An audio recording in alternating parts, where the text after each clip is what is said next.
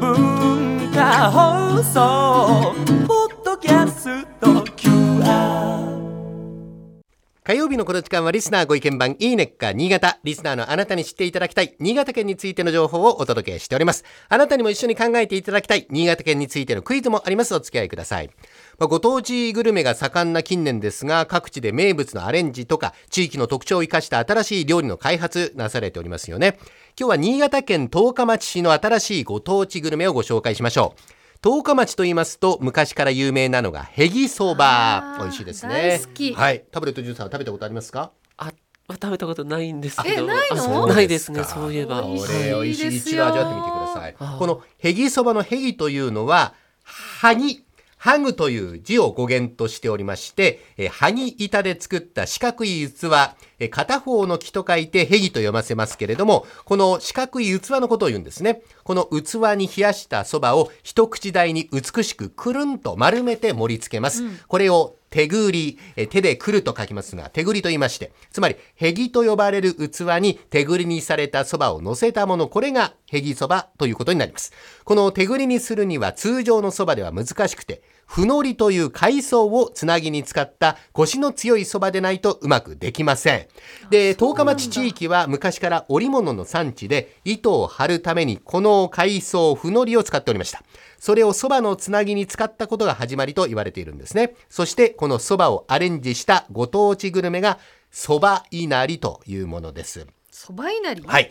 あの見た目は普通のいなり寿司なんですが、中はご飯の代わりにぎっしりと蕎麦が入ってるんですね。で、この蕎麦はもちろん、ふのりでつないだものです。蕎麦自体の美味しさを寿司にすることでぎゅっと凝縮しているのが、蕎麦いなりの魅力となります。で、この蕎麦いなりは、十日町の農産物直売所、千年の市、次郎端でお買い求めいただけますので、ぜひお立ち寄りになってください。まあ、ここにカラーの写真ありますけど、美味しそうですね。ね食べたことないですね、それは。ね今スタジオにあればいいなと思いましたね。思ってますよはい、スタジオにはありません。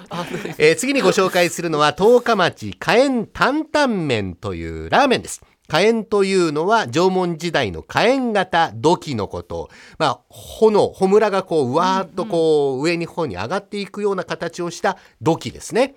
で、十日町市中条の笹山遺跡から出土した土器で、新潟県内初めての、そして縄文土器としては国内第1号の国宝にこの火炎型土器指定されております。この火炎型土器の魅力に子供の頃から取り憑かれていたという十日町市のラーメン店主さんが食べる人の心にガツンと響くラーメンをという思いで作り上げたのが十日町火炎担々麺という、まあ、ラーメン、お蕎麦ですね。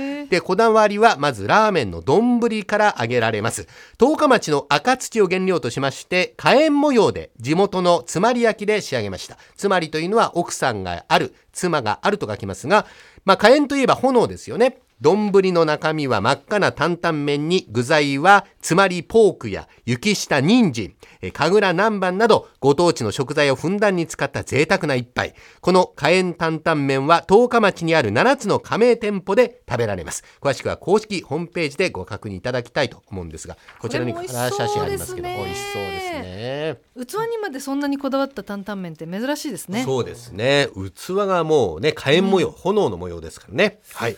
で、次は、笹で包んだ笹おにぎり。えこちらは震災の時にすぐに食べられるメニューとして、地元の十日町中魚沼調理師会が考案しました。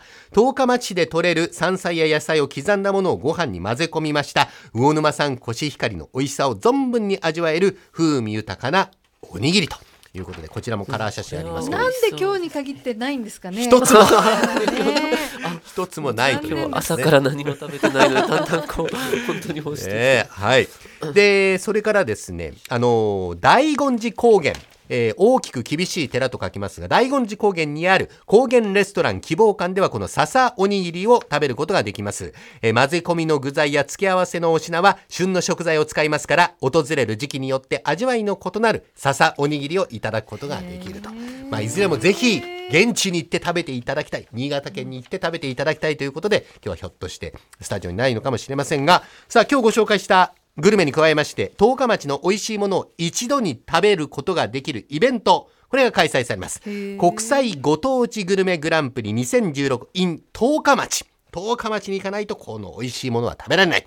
え9月24日土曜日、25日日曜日に十日町駅前の特設会場にて行われます。十日町だけではもちろんなくて、新潟県内外の多彩な料理、そして海外のご当地グルメも一堂に集って、来場者の投票によりグランプリを決定します。美味しいものに目がないという方、ぜひ足を運んでみてください。ではここでクイズに行きましょう。今日最初にご紹介したヘギそば。普通そばと言いますと薬味はわさび。これですよね。はいですが、この地域では特別な薬味、わさび以外の薬味を使うことがあります。それは何かお考えになってください。えータブレット順 VS 倉田真由美でお答えいただきます。はい。これは、じゃあ、食べたことのないタブレット順さんから聞いていきましょうか。えっ、とじゃあ柚子胡椒とか柚子胡椒。はい。美味しそうですね、これもね。はい。じゃあ、食べたことがある。食べたことありますけど薬味なんだったか覚えてないななんでしょう？大根おろし大根おろし。はい。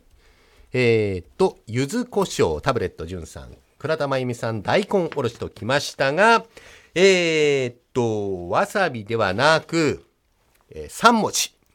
わさびではなく、3文字。三文字。からし？からし。正解。あからしなんですね。そうでしたっからし。けはい。あの、昔、十日町市では、わさびが取れなかったことと、それから、ふのりの海藻、このつなぎのそばには、からしの風味がよく合うということが理由ですけども、ただ、からしの薬味しか置いてない店もありますが、わさびとからし両方から選べるお店もあるし、わさびだけのお店もあるということなので、倉玉さんもひょっとしたら、からしでは食べたことがないかもししれませんれないですねね。だいぶ前なんではい。お好みによってそれぞれのお蕎麦屋さんに聞いてみていただきたいとからしも美味しそうですねですねはい。えー今週は新潟県十日町市の新しいご当地グルメをご紹介しました。来週以降もこの時間は新潟県の情報をお伝えしていきます。楽しみにしていてください。このいいねっか新潟のコーナー、文化放送のホームページにて、ポッドキャスト配信されています。ぜひお聞きいただいて、新潟県について詳しくなってください。そして、いいねっか新潟で取り上げた内容をさらに詳しくご紹介している公式ウェブサイト、ウェブ版のいいねっか新潟と公式 Facebook もあります。ぜひ放送と合わせてお楽しみください。この時間はリスナーご意見番いいねっか新潟をお送りしました。